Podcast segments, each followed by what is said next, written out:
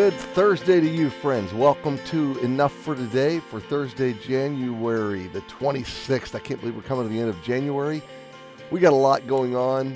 Um, yesterday, we were supposed to have snow, and we ended up not having any, which is bizarre. We were all worried about people driving in from all different directions for church. We had this big groups launch planned, and we postponed it all, let out school early, and then uh, it was a non event. So, oh well, we tried, we did our best, we listened to the weathermen, and uh, they turned out to be false prophets. So we, uh, I guess the Lord knew that everybody needed one more Wednesday night of rest. So we'll plan to launch groups next Wednesday. Looking forward to it.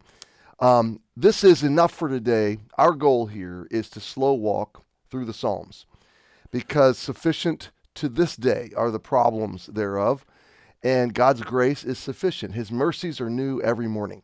And so we are approaching our third anniversary on Enough for Today. I can't believe that. And I just did the count. This is our 90th psalm. We're starting a new psalm today.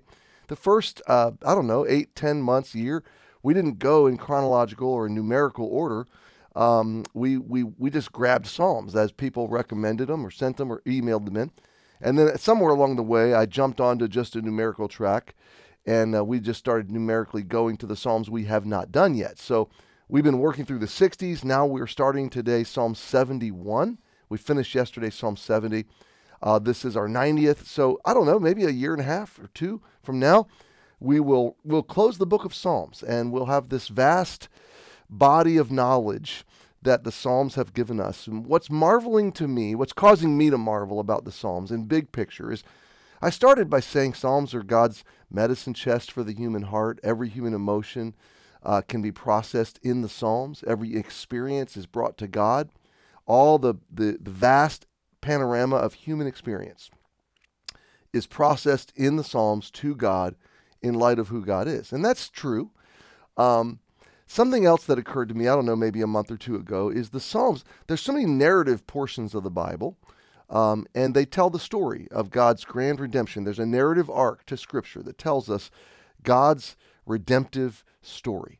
Uh, so many events in Israel's history and in the lives of biblical characters and in the life of time itself, the story of time itself, God did not include in Scripture. Those he did include tell a very precise story creation, fall, redemption, restoration.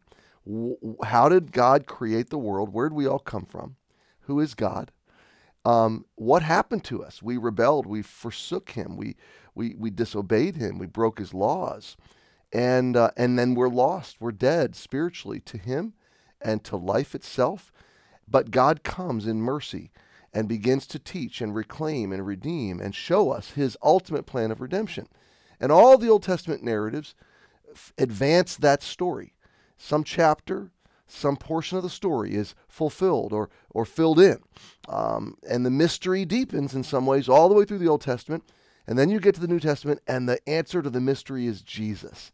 He is the wisdom of God. He is the he is the person of the Godhead who came uh, and, and, and brought all things into being and holds all things together. And he is the ultimately the suffering servant, the Lamb of God, and eventually the reigning king. And it all culminates. It all it all pointed to Jesus. It all pointed to the need of Jesus, Jesus being the greater fulfillment and final ultimate fulfillment of all of it. And then everything from Jesus and from his life uh, turns out he is the glory of God in a human body, and we beheld him, and we beheld his glory as of the only begotten of the Father, full of grace and truth. He was wonderful in every way, and and and attractive, and and and he offered himself to us and for us, and he brings life to us. And when we faith him, when we drink of him, when we eat the bread of life, when we come into the light of life, our lives come back to life. Our souls are renewed our salvation is won, reclaimed, and, and, and granted by grace and mercy. And we're brought into the life of God and the family of God. And, and everything in the, in the New Testament that flows out of the Gospels really is about the life and the story of that life that's unfolding in, in the church of Jesus and in the people of Jesus that continue to go forward uh, until he comes again. So, this is the narrative arc of Scripture. Well, you know what Psalms is right in the middle of all this? 150 chapters. The narratives give us the narrator's view of the external circumstances and the account and sometimes the inside view, but a lot of times here's the storyline. Here's what God is doing from the outside looking in. The Psalms tell us what God was doing from the inside looking out during all of these narratives. It's amazing how many of these Psalms go into the human soul and look outward during the very narratives that we study throughout Scripture. And, uh, and it, it gives this tight weave, this tight tapestry weave to the entire narrative of Scripture. It gives us the human experience from the inside. It teaches, the Psalms teach us what followers of God do on the inside to worship Him, to love Him, to serve Him, to honor Him, and uh, to cry out to Him, even in dark times. And that's what Psalm 71 is. Psalm 71 is yet another glimpse of the inside out view of a psalmist, an anonymous psalmist, we don't know who, um, going to God.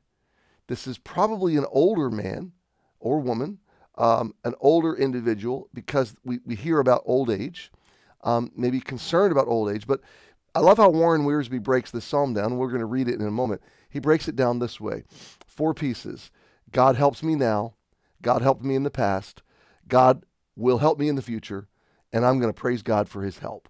Um, so, how awesome is that? I mean, isn't that the story of our lives? He helped me in the past, he's helping me now, he's going to help me in the future, and I'm going to praise him and thank him and love him for his help. That, my friend, is the story of a good life, a, a dependent, faith filled life. He has helped me, he is helping me, he will help me, and forever I will praise him for his help. Well, let's read it, Psalm 71, and, uh, and then I'm going to send you into your day, uh, and I'm going to go into mine, and I've got a wonderful day ahead, I pray, and look forward to the things I get to work on today. And I think I'm just going to enjoy some of this day with Dana. The offices are closed on Thursday. I'm going to do a little study this morning, and then uh, spend the rest of the day with my best friend.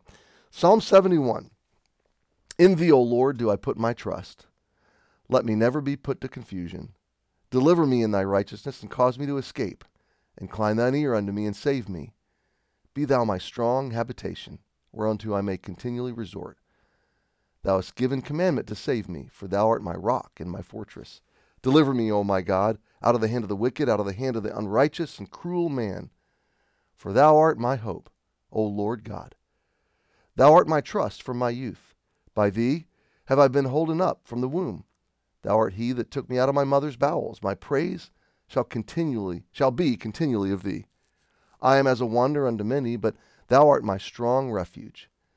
Let my mouth be filled with thy praise and with thy honor all the day.